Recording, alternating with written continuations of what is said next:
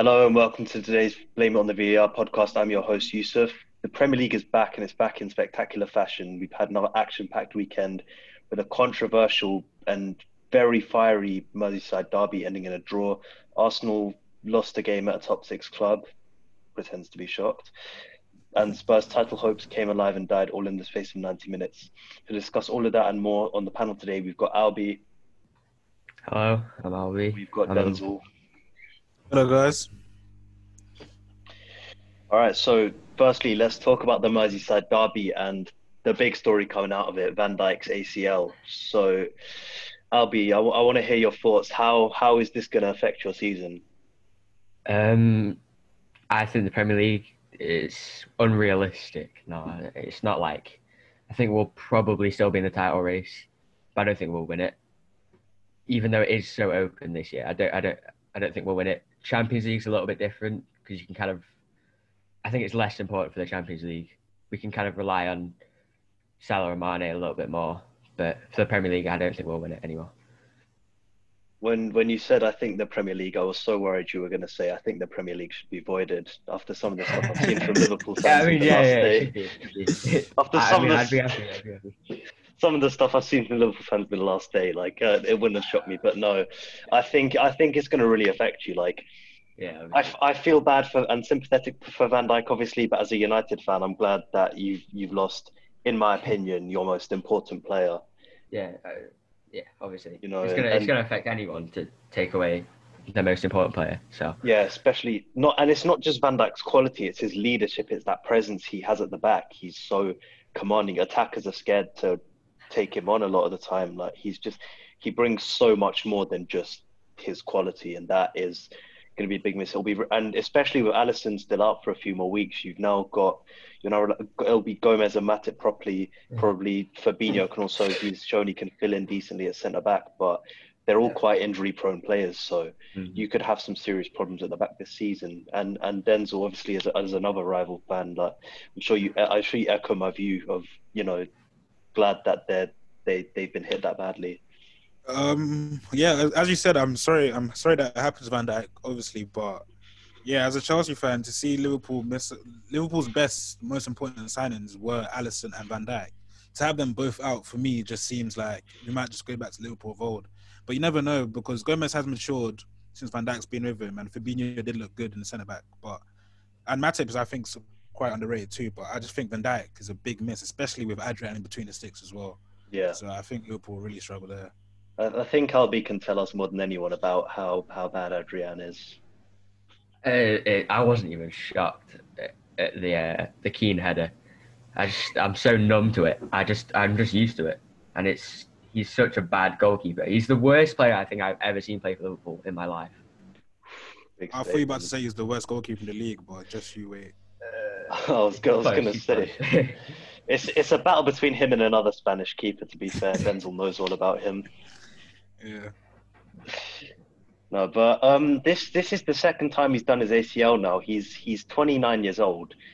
And I'm not saying all of his game, but a big part of his game is on his physicality, the fact that he's so quick and strong and, can just dominate defenders, that he can catch up to players when they run in behind. A second ACL injury, Denzel, do you think he's going to be the same player when he comes back? We've seen what it can do to players. I mean, for the sake of football and the sake of Premier League, I hope so.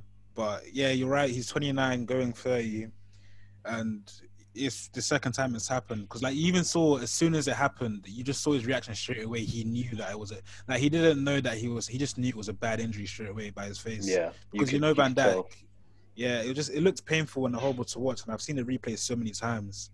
And it just it makes me cringe every time I see it. So, but I hope he bounces back and fully recovers, to be fair. But I don't know if we will see how gargantuan he's been, if we will see that ever again from him.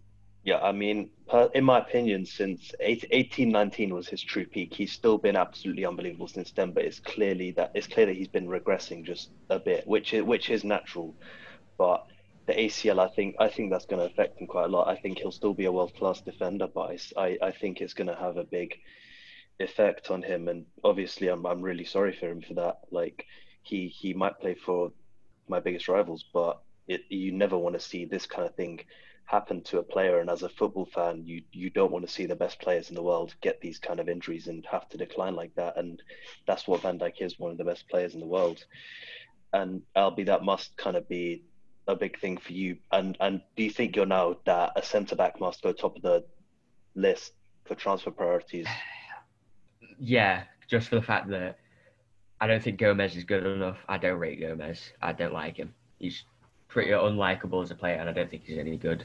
Matip, I think, is a very good centre-back, but is way too injury-prone. So we definitely need a centre-back.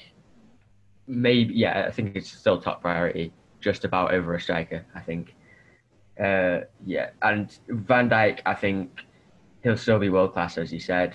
I just don't think he'll continue like being the best defender in the world, so he might need someone better to help him. Yeah.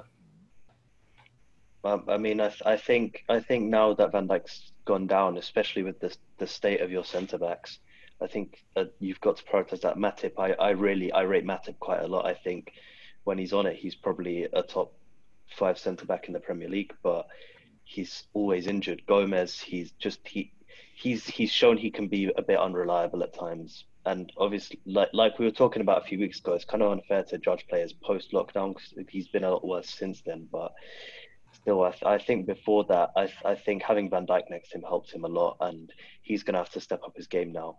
Fabinho, I think, is a better centre back than defensive midfielder, which honestly I don't think is hard. But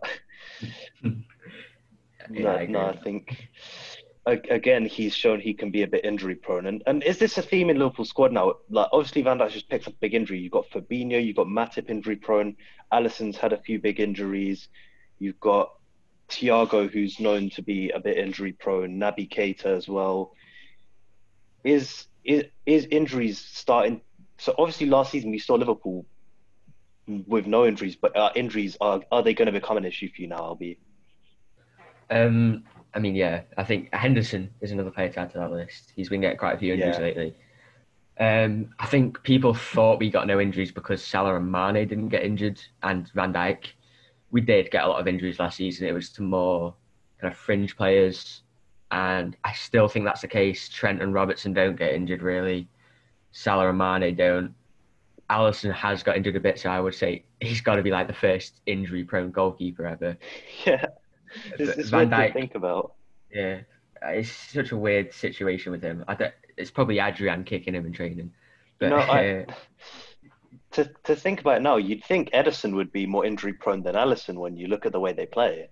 Yeah, you think he'd kind of just get into stupid, just running out and get kicked by a striker or something, or like Mane kicked him. But. Yeah, that time. Now let's talk about another goalkeeper, the man that made the foul, the current bane of all Liverpool fans across the world, Jordan Pickford. And he wasn't punished by the referee, and it's been announced today he's going to face no action. So, all right, we'll give Albi time to stop steaming out his head, to kind of gather his thoughts a bit. Denzel, what do you think of that decision? I mean, I agree with the decision, to be fair, because it was a horrible tackle. It was it was a bad challenge, but I don't think there's any malicious intent in there. Pickford's just not great. So I don't think there's any malicious intent in there, because no footballer wants to see someone do their ACL like that. And if you look at Pickford, he did generally try to go for the ball, but I don't know how he thought he'd get it like that, or what he thought he was doing. But I agree with the decision for him not to be punished forever, but I think they made the right call considering Van Dijk was offside.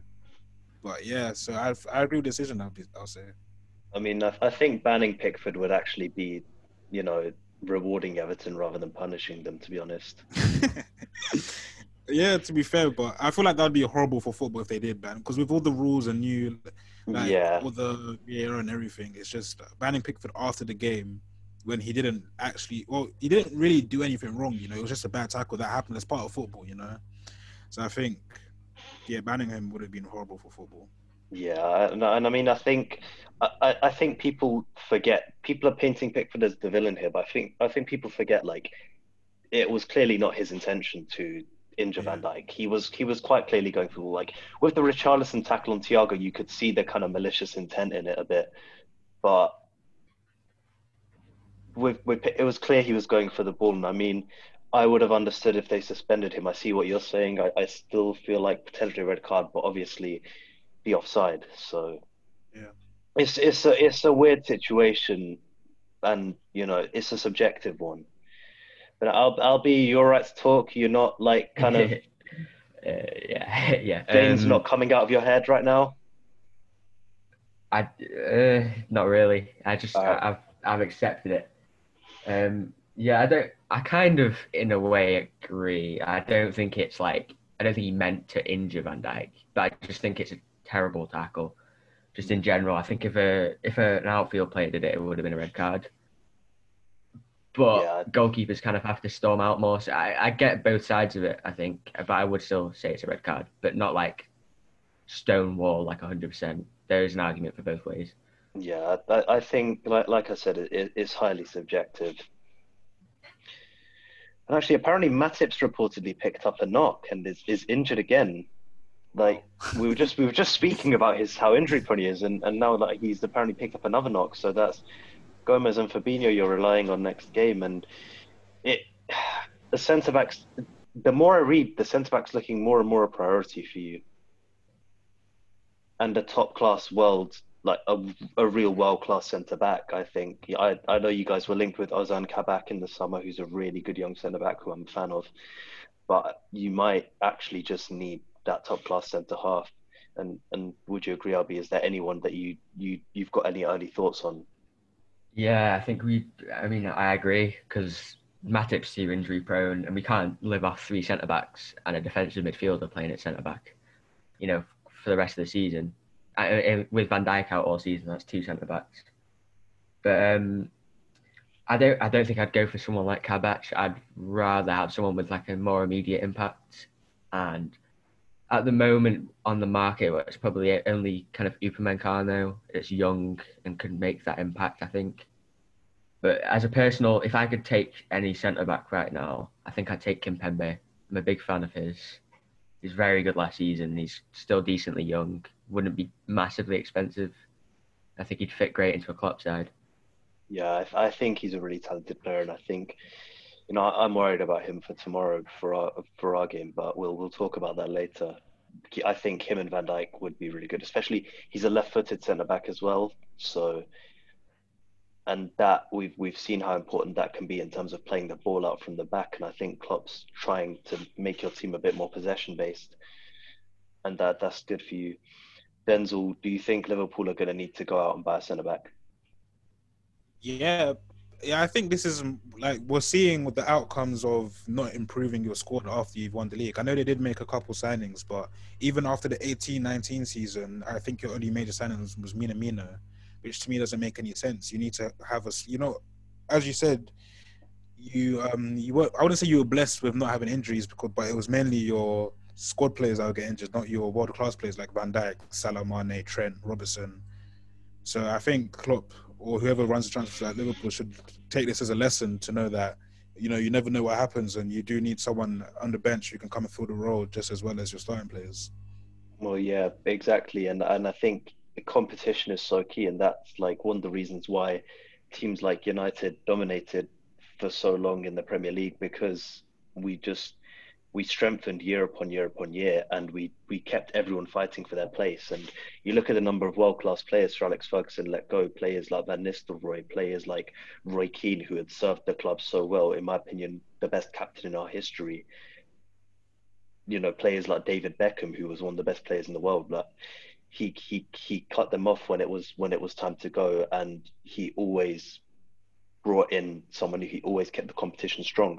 And that's what you have to do. And even when you look at Guardiola's City side, they won the league and bought Riyad Mahrez, who in my opinion is the second best winger in the league. Yeah. And they don't even start him every week. They had Sterling, Sané, Mahrez, Bernardo Silva as options on the wing. How crazy is that? It's like how Jose Mourinho has said before, Man City could have two teams finish in the top four.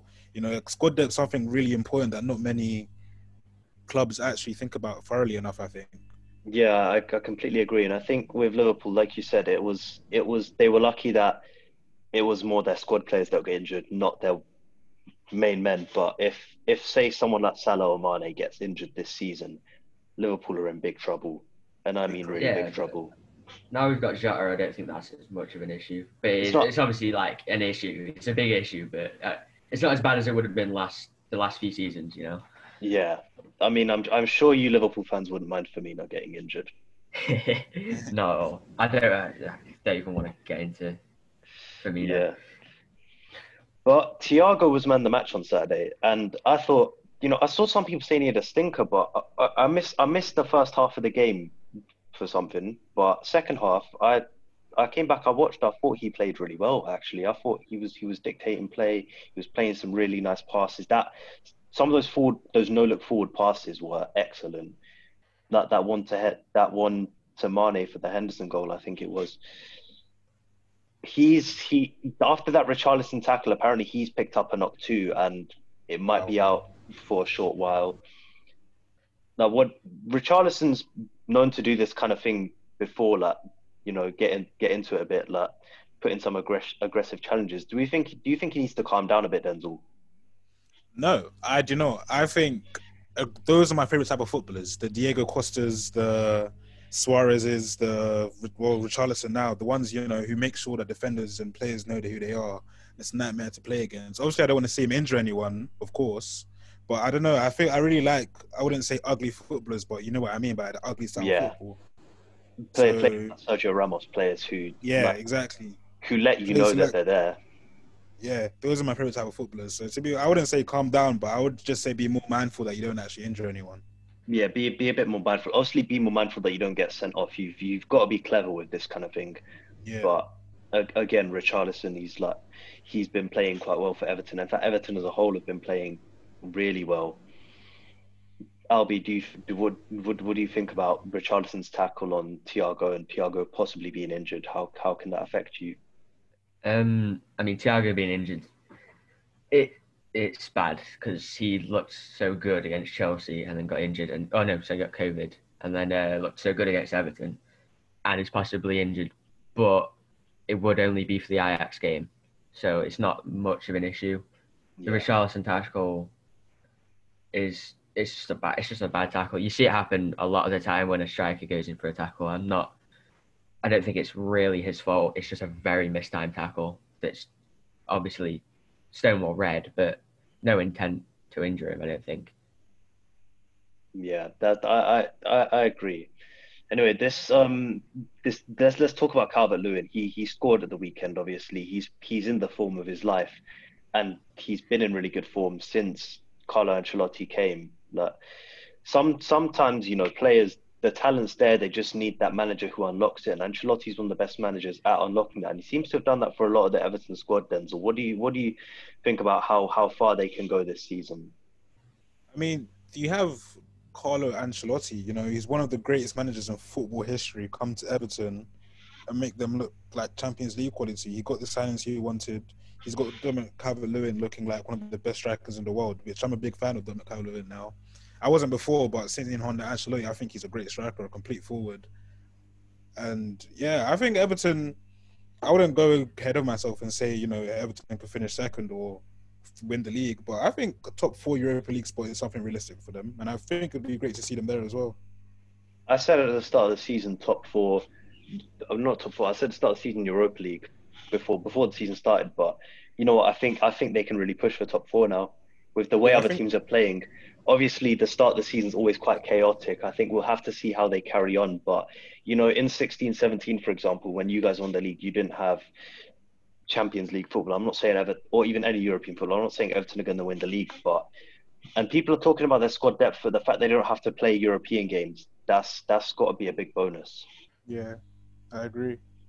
I think them missing out on not having Europe, especially with COVID football as well, and how club matches are together, I think would be a big help for them. And I think, yeah, you're right, you know, a top 4 push really does seem likely considering how everyone else will start the season. So if they can carry on their form, then yeah, sure, why not? Yeah, and I mean, I completely agree about Calvert-Lewin. He's become so good. He's always in the right place at the right time. He's so physically dominant. His leap is crazy. That goal that he scored, how high he jumped. I was just... That's the kind of height Ronaldo gets on his jumps, and we all know how famous his leap is. Like, was so good. And Ancelotti, the team in general, are just playing such good football. And he's changed up the club as well. Like, the club have always spent money, but they've never spent smartly, if you know what I mean. Yeah. But he's got his targets. Obviously, he worked with Alan at Napoli. He's worked with Rodriguez at a few clubs now.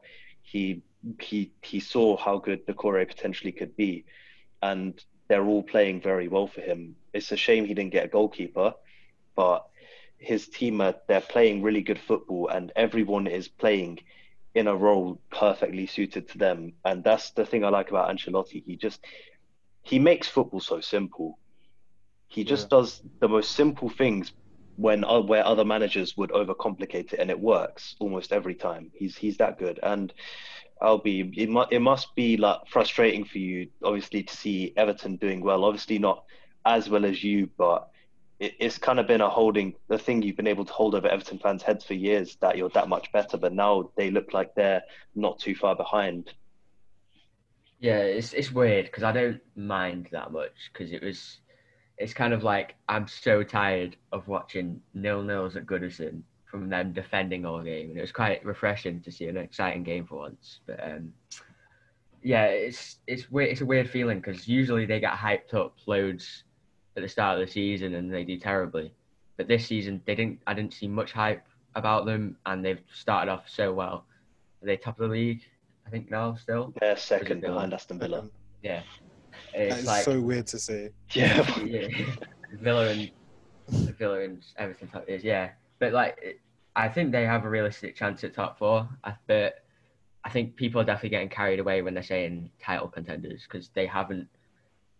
They played us and Spurs out of kind of bigger teams, and they played very well against Spurs, but I think they got very lucky against us. And I think if they play like that against us, with how they did against us against other big teams, they won't get as lucky, I don't think. But top four, fourth place is very realistic for them, and it's quite a scary thought for them to get Champions League. Yeah, and speaking of luck for Everton, they had a very big VAR decision. What's your thoughts on that ruled out goal? It was just, I just didn't even look offside with the lines. It's just that stupid, and it was such a well worked goal and last minute. I've not been more angry about a VAR decision for my own team before, and there's been probably some worse decisions that mattered less, but it was one of the worst decisions I've ever seen. It was just like. It was such a ridiculous offside that I was on the floor laughing to the point that I couldn't even breathe anymore. Like, my lungs were hurting. That's how funny I found it. Like, it just, and that's my problem with this offside rule. It's offsides like that just they just, like, what's the point? Like, Denzel, we were speaking about it a few weeks ago. These rules, we're only just getting used to them. But then we see a goal like this, and that's what makes it so tough. Yeah, I guess here's the problem I have with VAR, and I really hope I don't go on for too long because I could go on about how much I hate VAR forever. But the whole point of VAR coming in was for clear and obvious mistakes, and it was to stop, if a referee make a big mistake, you stop it. I think bringing in VAR for offsides, where you have to bring in these lines and you have to with microscopic vision to see someone is 1 centimeter or a hair offside is the stupidest thing ever, because you don't gain that much advantage for it. The whole point of VAR, the whole point of the offside rule is essentially stopping from goal hanging. Someone being a toe offside doesn't make a difference, I don't see why we have VAR coming in to see these really miniature offsides. I think that should be taken out completely and should be used if it's a clear and obvious mistake, something that you can't see with the naked eye. Yeah, I mean, a clear and obvious mistake is a clear and obvious mistake. I think VAR could be useful for that, but then you get offsides like that, which are, like you said, microscopic. Like, how do you even see that? It's just it doesn't make any sense. But I'm just glad it happened to Liverpool. It's so funny. Yeah, I know it does feel good to see Liverpool fans a bit humble now. They got carried away the last couple of seasons. Yeah, but it's just. It was such a ridiculous offside, like I said. And do you think VAR needs to be scrapped, Denzel? I wouldn't say scrapped, no, but I do think it should be changed. It should come in for like clear and obvious, like as I said, clear and obvious mistakes. It shouldn't be for these miniature things that, you know, no one will see that in real life. You know, no referee, you can't expect any referee to see that an offside that's 1 centimeter offside. No one can see that with the naked eye. So I wouldn't say scrap it, but I do bring it in just because referees do make mistakes, and they do make big mistakes. And obviously they're human, they're not robots. So yeah, I guess VAR can have some positives, but I think the way it's used should be changed. Yeah, and Albi, would you agree with Denzel? I completely agree with what you're saying. Yeah, obviously. It's like the start of the season, VAR's not really had any issues until now. You know, the red card system's a lot better where the referee goes and sees it, and the penalties, I think that's worked a lot better. So that is a good change they've made, but they do need to change the offside rule, just have some leeway or something, or just not draw the lines. It's just so stupid. It makes no sense. It's crazy. But no.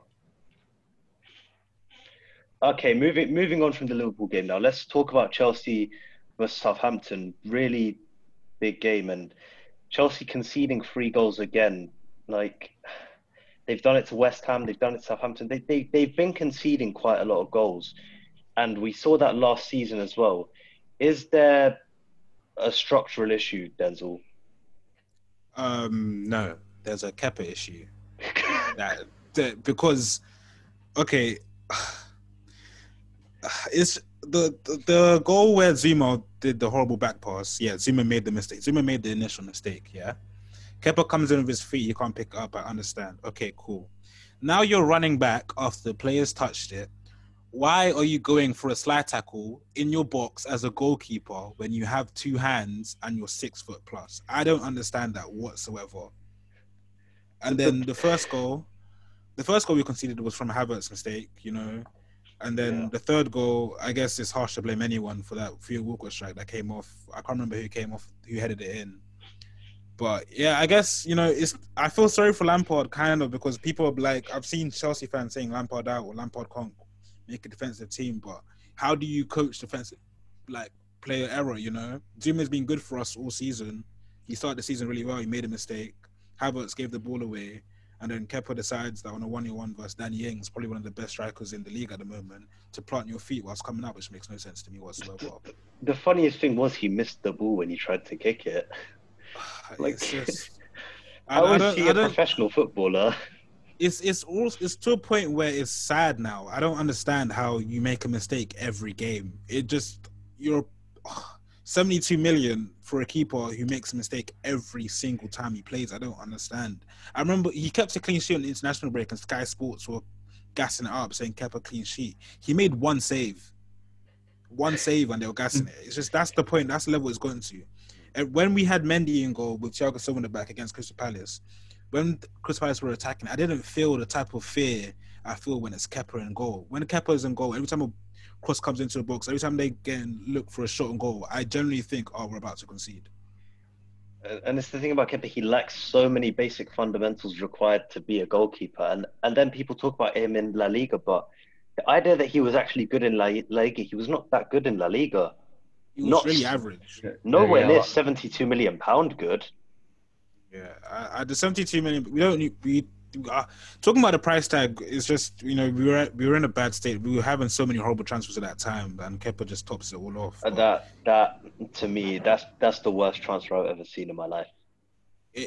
You know, I don't want to digress too much from this week's action, but he wasn't bad. Like, he helped us in the Europa League and the Carabao Cup as well to get to the final. We don't have to talk about the actual final.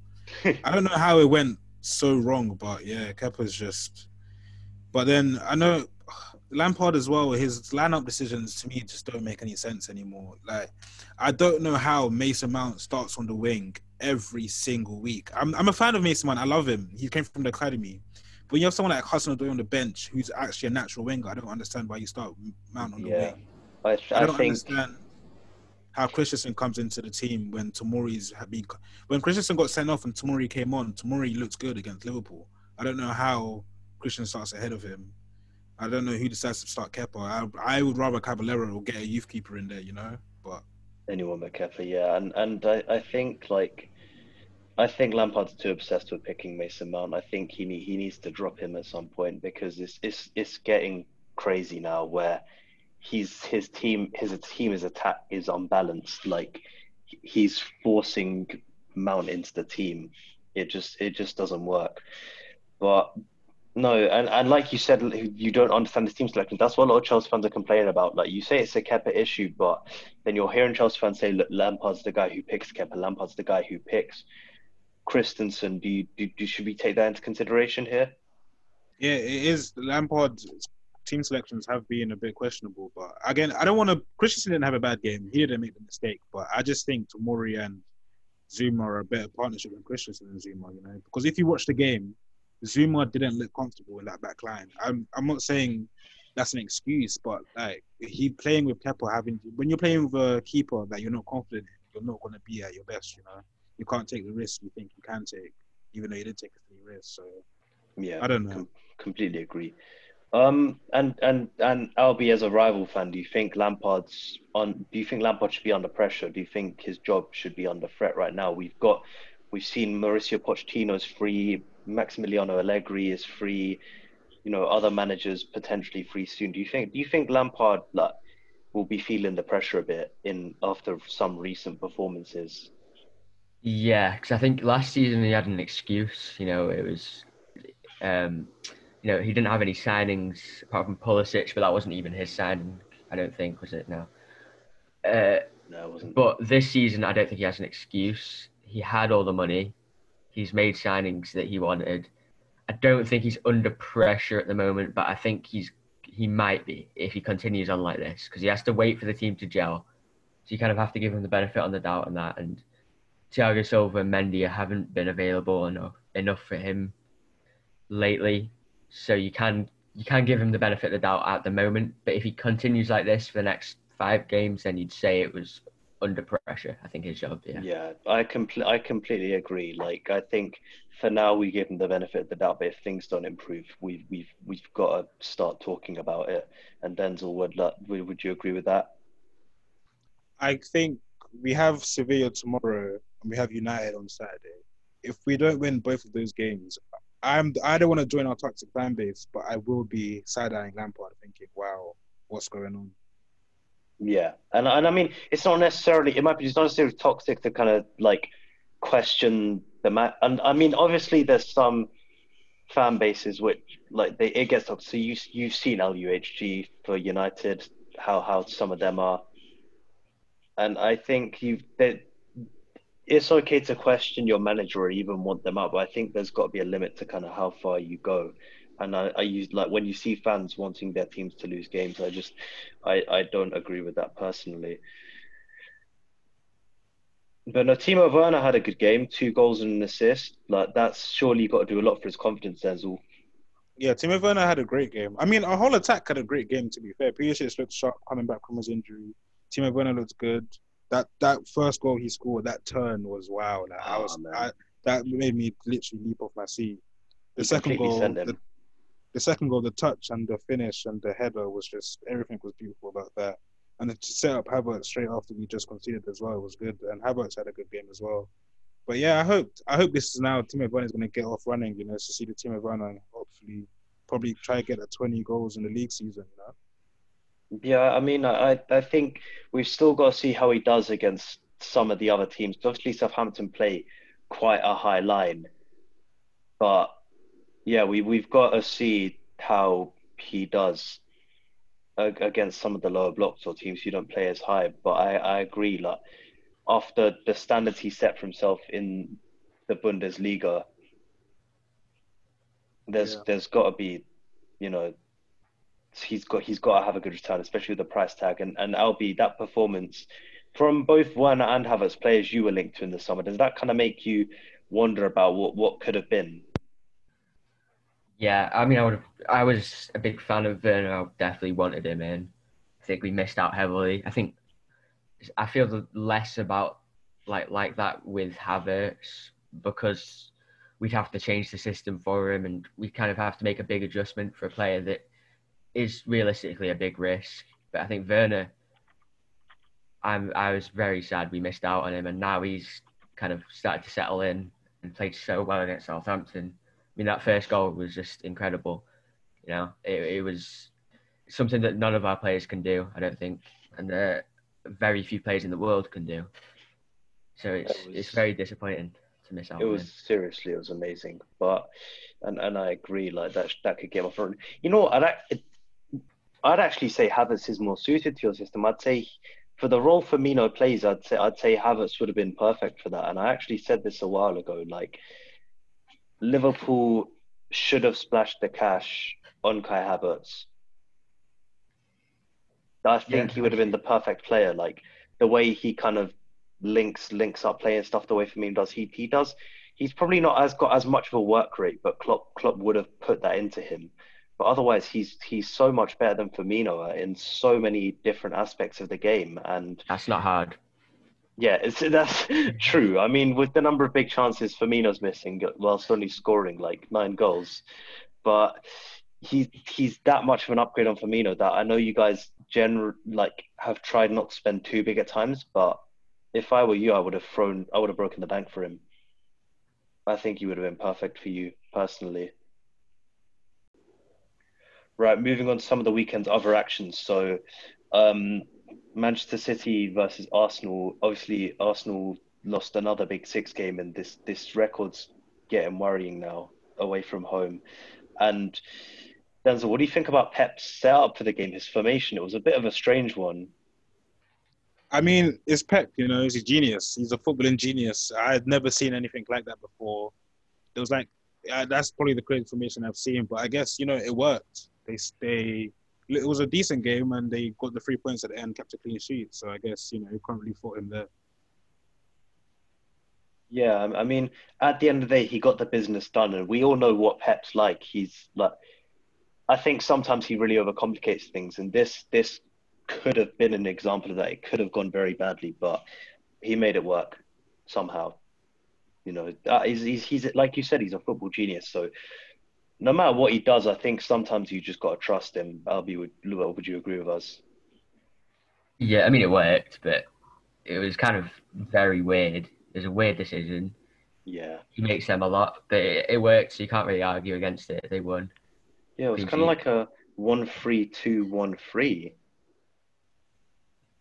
Yeah, it was strange, but you can't argue with it when you keep a clean sheet and you win the game. So yeah, and you know, for once, Ederson actually made some pretty big saves. So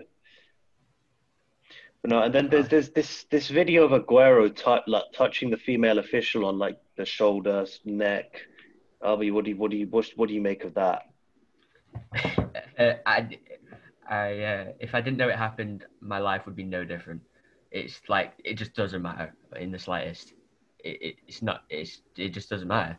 Yeah, I agree. It was made too big a deal of. Denzel, do you think that? It's really not a problem at all. It's the same way you would treat a male footballer. Referee. So I don't see what the issue is.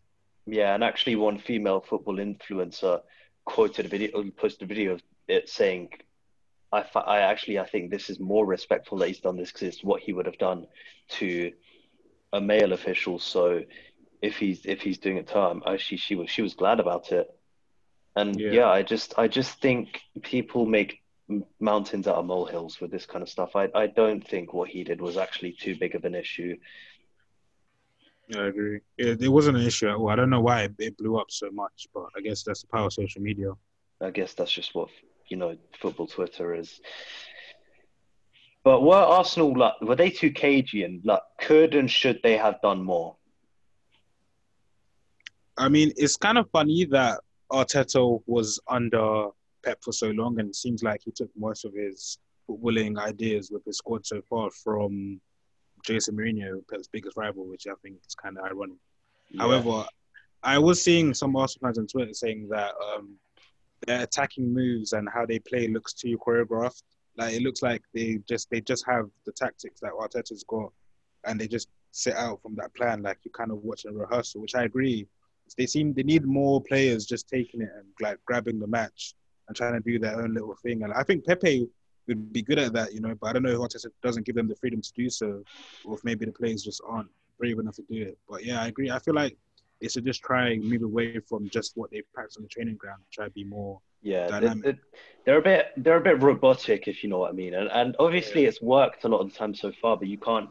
Sometimes you need to defer from the game plan a bit and just, you know, create something out of nothing. Be a bit more innovative. And Arsenal have a player who, in his prime, was known for being more innovative than probably anyone else in Mesut Özil and Albi. Do you think Arsenal need to get him back into the team? And like, without him, what did they do for creativity?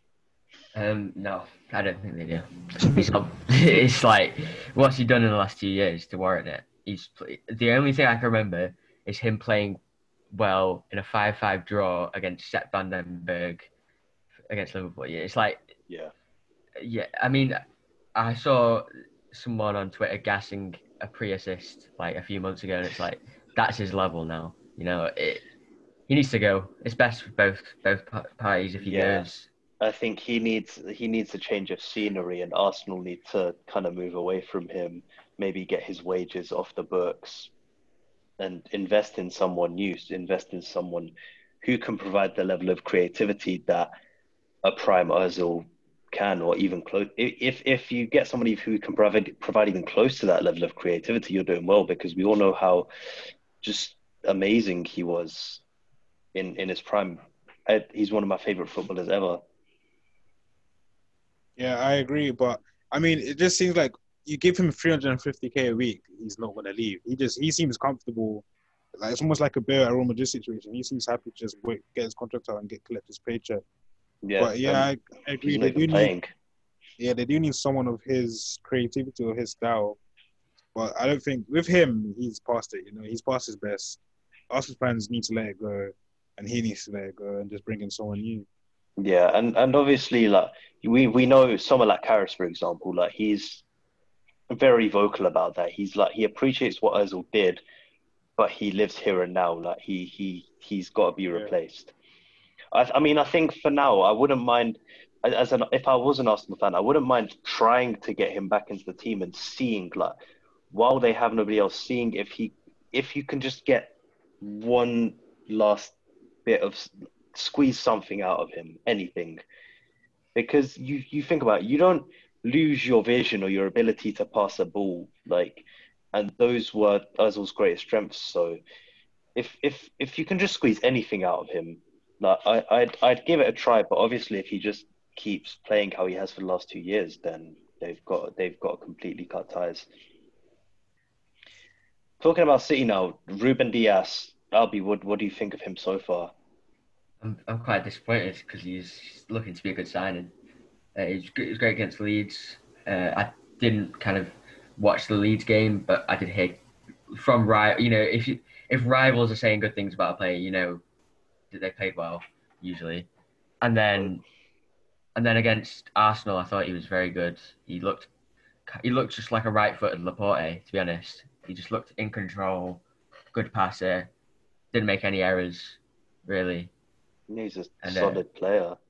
Yeah, and I heard very good things about him in the 18-19 season, and then I watched him at the Nations League for Portugal. That final performance, Van Dijk and De Ligt were the opposite centre-back pairing, and he was the best centre-back on the pitch. He dominated that game, and I was just like, wow. And I've rated him since then. I've followed him a bit. He's a really good quality player who I actually wanted at United that summer that we signed Maguire for 80 million, but you know, I think he'll really shore up City's defense, and obviously he's helped them keep a clean sheet. And Denzel, do you think that'll do a lot for their confidence?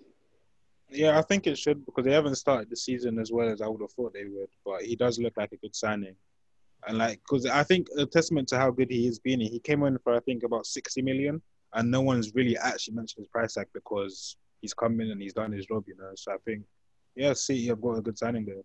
Yeah, and I think, like, especially with the blow Liverpool have just taken, we know what Pep Guardiola's like. We know how good City are. He'll want to capitalise. He'll want City to kind of take advantage. And Albi, are you more scared of City now, would you say? Yeah, I am. I mean, I think without without Diaz, because there's like a period where it didn't look like they were going to make a signing at centre back. Without Diaz, I would have been a lot less worried, I think. But it's kind of, they've got two new centre backs now. If one of them gets injured, Ake can step in, and he's a very good third choice. And they've sorted out all their issues. They never had any issues in midfield or up front last season, and now they have sorted out their real issue, which was the centre backs. And I think they probably are favourites for the league now, maybe second. I'm not sure, but it's very scary. I'd say so. Right, let's talk about United and Newcastle now. And Solskjaer's been under a lot of pressure. Was that win, Denzel? Is it just prolonging the inevitable, or do you think that's actually a turning point for us?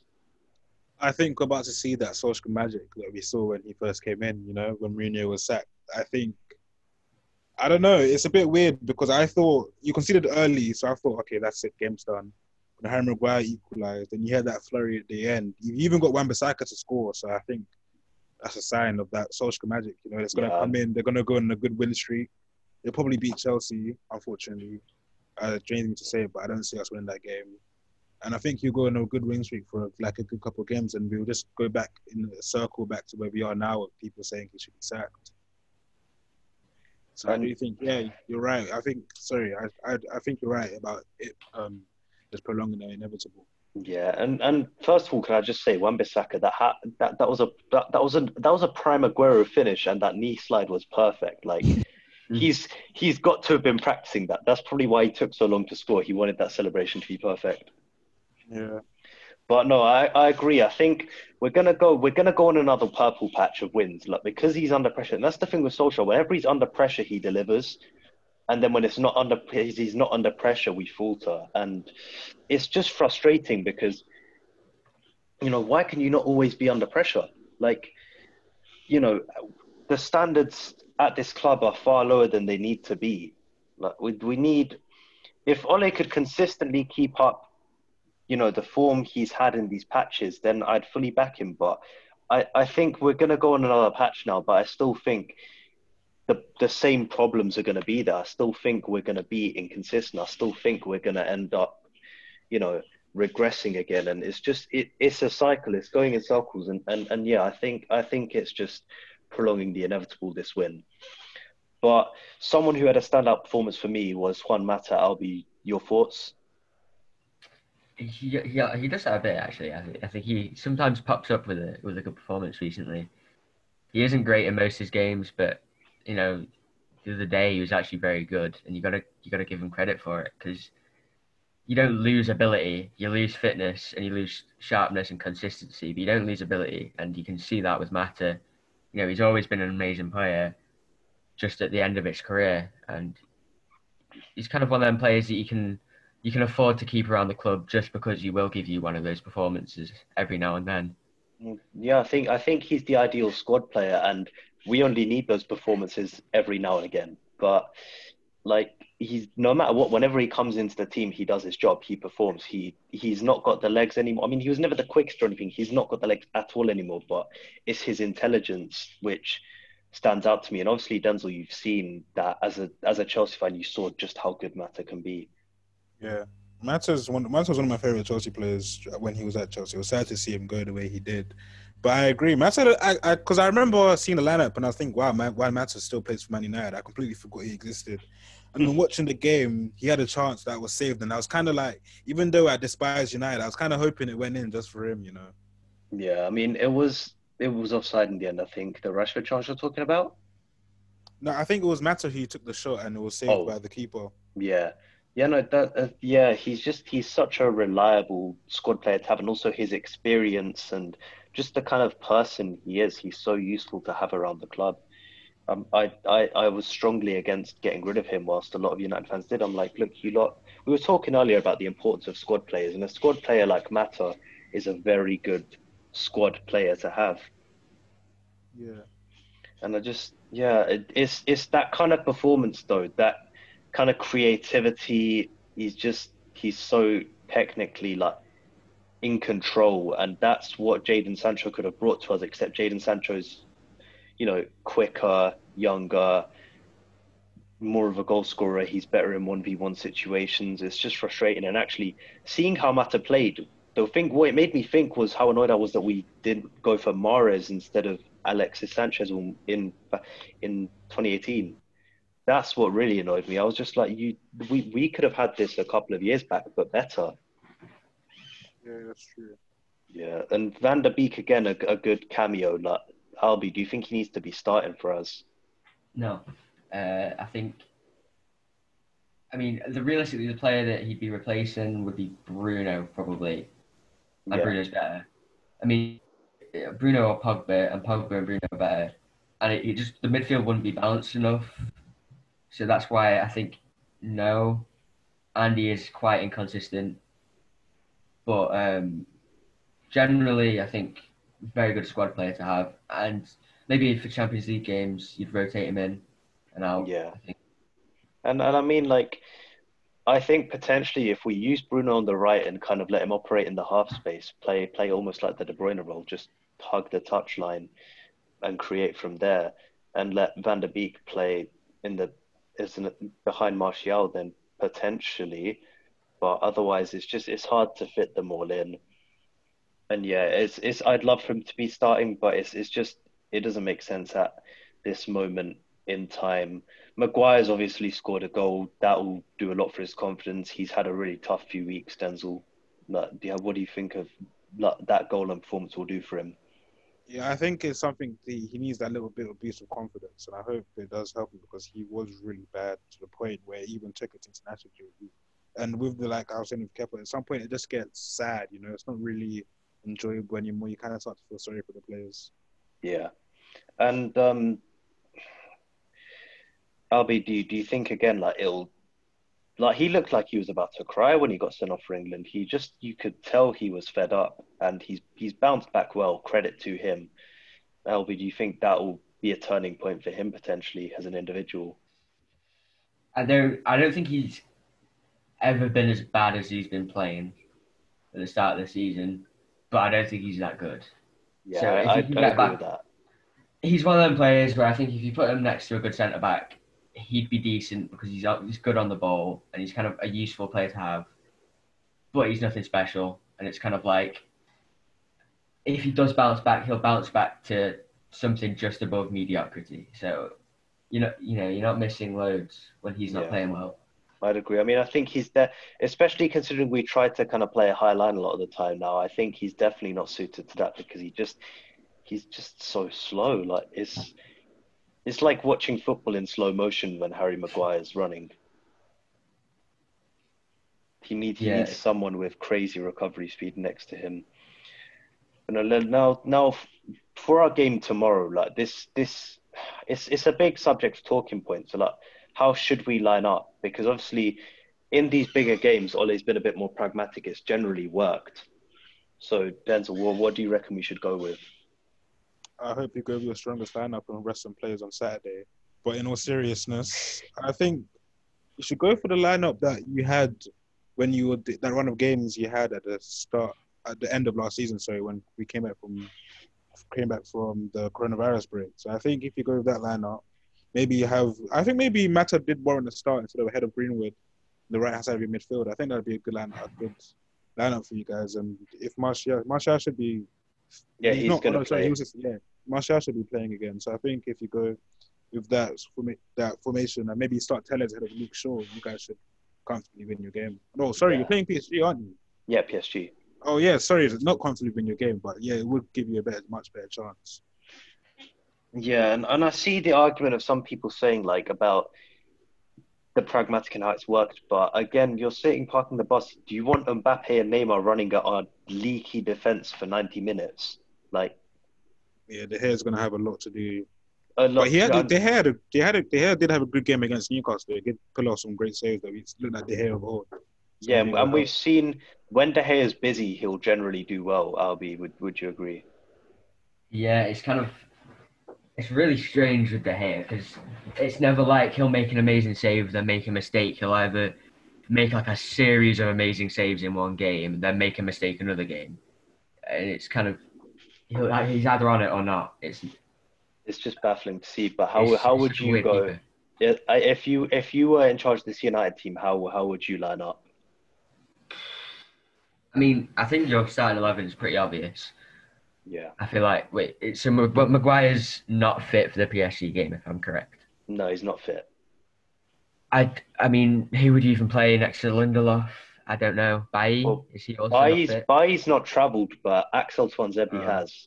Tuanzebe. I mean, if I'm being honest, I don't have much of an opinion on him. I've not watched him enough. I know a lot of United fans do like him. Well, a few United fans do like him, so I'm not sure. But then I'd probably just, I think the midfield is Matic, Pogba, Bruno. That's pretty easy. Tellez in at left back. Your normal front three with Greenwood in. I think that's pretty simple. Yeah, and I think PSG's defence, especially that they've got an injury at the back, I think. They've got Marquinhos possibly out. They've got Paredes and Verratti out in midfield. You know what, right? Rather than pragmatism, I see the opportunity to actually control the game, take control of the midfield battle, get our attackers involved. And PSG, they've got injuries at full-back too. Like, get at their full-backs. Really, we've got Marcus Rashford and Mason Greenwood, two really good 1v1 players. We've got Anthony Martial again, who can really take these defenders on, who is so good at linking play. He can bring them into play. And seriously, we can do damage. The only worry is about leaving our defence exposed. And then there's it's Pogba and Matic. They've not got the most work rate. And that's why I'd consider starting Fred over Matic. And we saw how well I had my doubts about it. We saw how well the Fred, Pogba, Fernandes midfield worked against Sevilla. That game, those midfielders were the best players on the pitch. And we should have won that game. It was defensive errors and poor finishing which lost us that game. But those midfielders were excellent. I think Fred's kind of intensity, his work rate off the ball, his press resistance is important to have in the team. And yeah, I'd go Tuanzebe at centre-back. I think Tuanzebe, to me, in terms of the natural qualities he possesses, he's a complete centre-back. He's comfortable on the ball. He's very quick. He's very strong. He's good in the air. He's got everything we really need. And, we're going to need his speed and ability to defend in transition against the likes of Neymar and Mbappe. And Lindelof, again, even if Maguire was fit, I would start Lindelof over him for this game, because in 1v1 situations, which we're going to find ourselves in a lot of with Neymar and Mbappe, Lindelof is much more suited than Maguire, because Maguire dives in and then gets skinned. Lindelof delays attacks. And that to me, that or we play a diamond possibly. So it's either Fred or Matic as the base, Pogba and Bruno as the eights, and then Donny van de Beek at the tip of the diamond with Martial and Rashford playing as the split strikers. And we could possibly operate with that. But, we'll have to see what happens, really. I personally think we'll end up going with a three at the back.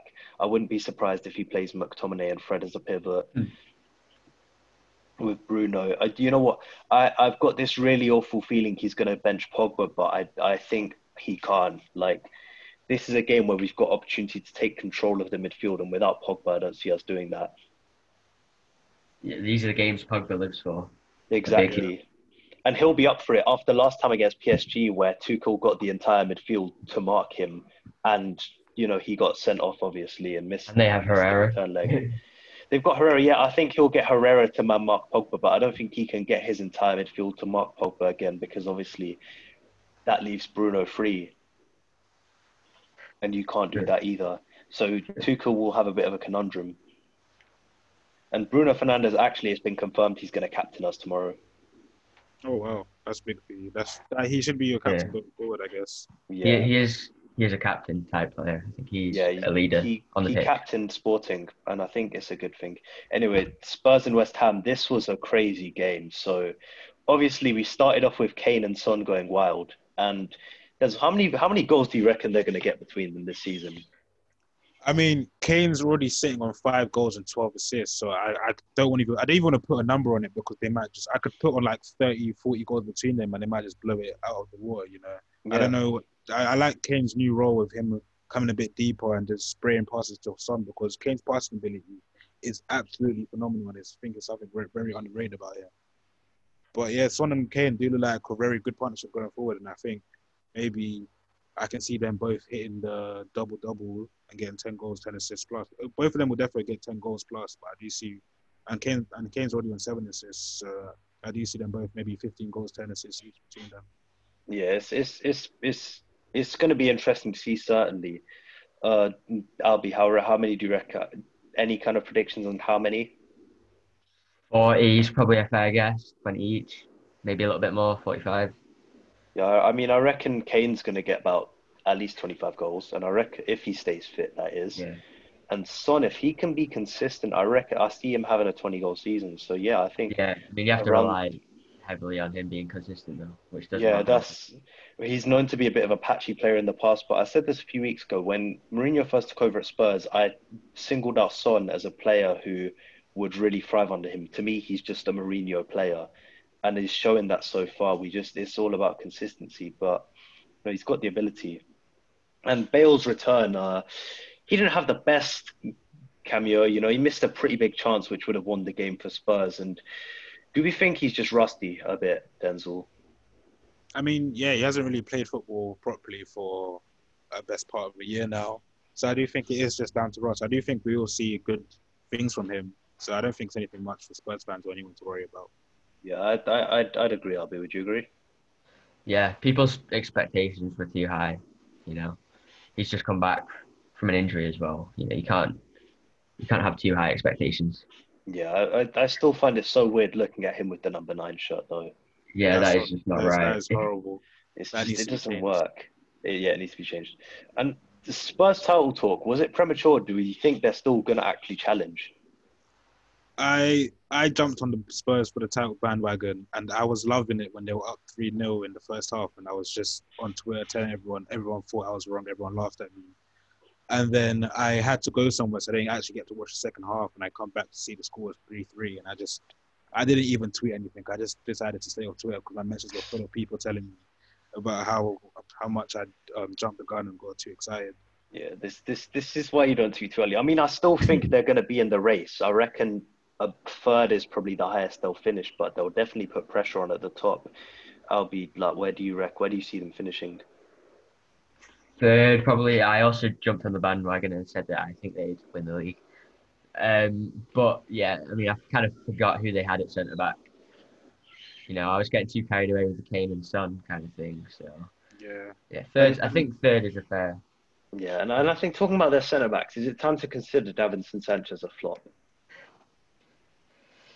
Sorry. Oh, yeah. He's not like a flop, but he's not...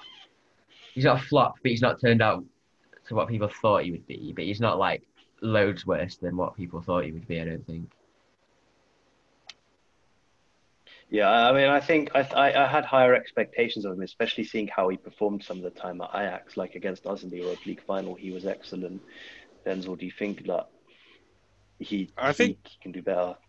I think he can do better, but I wouldn't go as far as say he's a flop either. I kind of agree with what Albi said there. He hasn't been exceptional, but I wouldn't say he's flopped either. And I still think he is quite young still. So I do think there's still more to come from him. Yeah, and I mean, someone like Mourinho, if his methods work, then we can get the best out of him. But that capitulation, I mean, wow, that goal from Lanzini blew my mind. Like, how did he even hit that so perfectly? That was crazy. But that goal was amazing.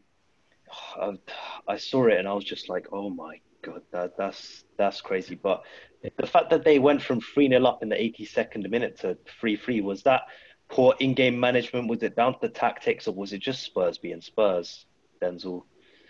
I would just say it's Spurs being Spurs. You know, that's the problem with Spurs. They just can't get over the finishing line, and I think that's something that Jose Mourinho has tried to come and change, but I don't know if he can. I don't know if it's possible. Spurs are just cursed, but. Yeah, I wouldn't say it's down to Mourinho, or I wouldn't even say it's down... I don't even know what to say. It's just, you know, they just capitulate at the end, and that was a great goal, to be fair, at the end. So it's kind of harsh to say Spurs played bad or Spurs... Well, I guess you can... So it's kind of... Yeah, as I say, it's kind of hard to say what the problem is. Yeah, I think... I agree. It's just Spurs being Spurs. Albie, would you agree? Yeah, I don't think you can blame Mourinho for the goals, really. They were... You know, Lanzini banger, an own goal. It's just Spurs being Spurs, yeah. It's just there's no club on the planet like them. Yeah, we used to be. Yeah. Anyway, so now let's talk about the Champions League back this week. And, you know, one of the standout things about the Champions League is that there's going to be some fans in the stadium. That's going to be nice to see. But Chelsea, Sevilla, Denzel, how do you see that going? Sevilla are Europa League mastered, so I don't. Maybe they perform the way they do in the Champions League. But I don't know, the way we played against Southampton recently, we started off really well. So if we can start off well, we have Thiago Silva back. I'm hearing Mendy might be fit tomorrow as well. So I think we could win that. I say 2-0, 2-1 Chelsea. I think if you do win, it will be tight. But Jules Koundé looks really, really good at the back for them. For all the hype about Upamecano, which I completely get because he's fantastic, Jules Koundé arguably looks even better. That's true. Yeah, he does look good, but I still believe, I don't know if this is just Chelsea bias because I'm a Chelsea fan, but I believe we'll win tomorrow. I see what you're saying about Sevilla being they're just not the same team in the Champions League that they are in the Europa League, but they are a really well-drilled side. It'll be interesting to see, can they keep it up? And yeah, Albi, what do you think about that game? I'm so happy we don't have Sevilla. I've got flashbacks from the Champions League, by the way. They are very good in the Champions League. In 2018 or 2017, they knocked United out as well, and they that game had some big problems with us in the group stage. So they are a very good team in the Champions League as well. They've shown it in both tournaments. I think, they can perform in big games, and Koundé, I agree, he's very very good centre back already at such a young age. Yeah, our game against Sevilla in the past, they've shown they can win in the Champions League but never truly get the business done. But oh my God, that game makes me wake up in a cold sweat at 3 a.m. in the morning on a regular basis. Just how what was Mourinho thinking to drop Pogba, Martial and Rashford? He played a midfield three of Herrera, McTominay and Matic in a Champions League knockout tie, which we needed to win. What was going through his brain, I'll never know. But that was when I thought... That was when I kind of turned on Mourinho a bit. That's when I first got annoyed with him. But no, so potential. It's going to be a time with Chelsea. So we've spoken about PSG United, but quick predictions on who's going to win, Albi? PSG. Yeah, I agree. PSG comfortably as well. I think PSG will win, but I think it'll be tighter than people think. It really depends on how our midfield and our attack play, because we just know their attack is going to bully our defense. But if we can dominate the midfield and really get our attacks involved, I see us sneaking something, but I still think PSG will probably win. And yeah, City, Porto again, quick predictions, I reckon comfortable City win. Yeah, I agree. That'll probably be a comfortable City game. Yeah, that's fair. Mm-hmm. Ajax and Liverpool, Albi, what do you expect from that game? Ajax overrated, Liverpool win. Yeah, I think Ajax back in 18-19 were a fantastic side, but they've lost four really key players now. I think a Liverpool win, even with the injuries and the kind of impact that will have on the club. They're not going to be the same side. Denzel, would you say the same? Yeah, I agree. The European big clubs have just come and quickly just skinned Ajax, so they've lost all their best players. They still have Neres, who I'm a big fan of. But there's no way he can do that alone, So Liverpool are probably the best side in England still, even with the injuries. So I think Liverpool can't win that game too. Yeah, and Bayern versus Atletico. This is going to be an interesting one because it's a complete clash of styles. So what are we saying about that? I think Bayern. I just think Lewandowski's too good for me. When you factor in his performances, his numbers since the start of last season, I think he's on a level of his own as the best player in the world right now. And I just think Atletico, no matter how hard Simeone tries, no matter how defensive he goes, I just don't see them containing him. Yeah, I agree with you there. But I'm a big fan of Simeone, so I would love for a draw or Atletico to win. But if I'm going to be realistic, I would say Bayern will win that game too. Yeah, but he's the kind of manager where he could pull it off completely. But I just can't look past this Bayern team. I spoke about them actually before everyone kind of jumped on the Bayern hype bandwagon and just how amazing they are, but I still don't think people truly realise it. And Albi, do you think like Bayern will win that game of 2? I'm going to go with a bit of a controversial thing and say they're going to win 5-0. They're going to steam them. I can see that happening, but I can also see a 0-0 too. So it's half. Yeah, it could be either. 5-0 win. See, the thing is, I can see it, but I just it's against the Simeone team. It's like you just don't expect that kind of thing. That's wow. Trust me, they're gonna get steamrolled. I mean, if they do, then you're a genius. But yeah, I know. And who do we see as the contenders to win it? The main contenders, yeah, Bayern. It's Bayern. I don't see anyone else in Europe beating them. I don't see anyone else on their level right now. I think this Bayern team are, after this season, people will talk about them in the same breath they talk about Pep's Barca team with. That's how good they are. Yeah. I see them winning the treble again. Oh wow, yeah, that's no. Believable. I can see that, but I can see a shock. Football doesn't always go to plan. Yeah. So I can see a shock coming, and maybe they don't win it. I mean, one team I wouldn't sleep on is Real Madrid. They've got some pretty good young talents who are starting to kind of come good now. They're playing well. They look like a strong side, and if Sergio Ramos decides not to get sent off in the round of 16 this time, and he stays in, then that would be big for them, because we know the kind of player he is, the kind of impact he has on that Real Madrid team as a player and as a captain. He's arguably the best centre-back of all time. Yeah, I agree. I think Real Madrid have a chance there too. Yeah, I think they're the next best after Bayern at the moment, but I just don't see anyone touching Bayern. LBD, do you think any English teams can actually mount a challenge? No. Without Van Dijk, I don't see us doing it really. I mean, their attack's just too good. City depends. I mean, they're not as good in the Champions League. So probably not. No. City are Spurs, but in Europe, basically. Yeah. But I don't see English teams just doing anything this year. They just don't look strong enough, unless, like you said, Ole man just produce some random magic and lead us to it. But I don't see it from anyone. If United win the Champions League, that might just be the worst thing possible. That's actually the worst thing I can actually imagine. I'll give you 100 quid if they win it. I'm holding you to that. Right.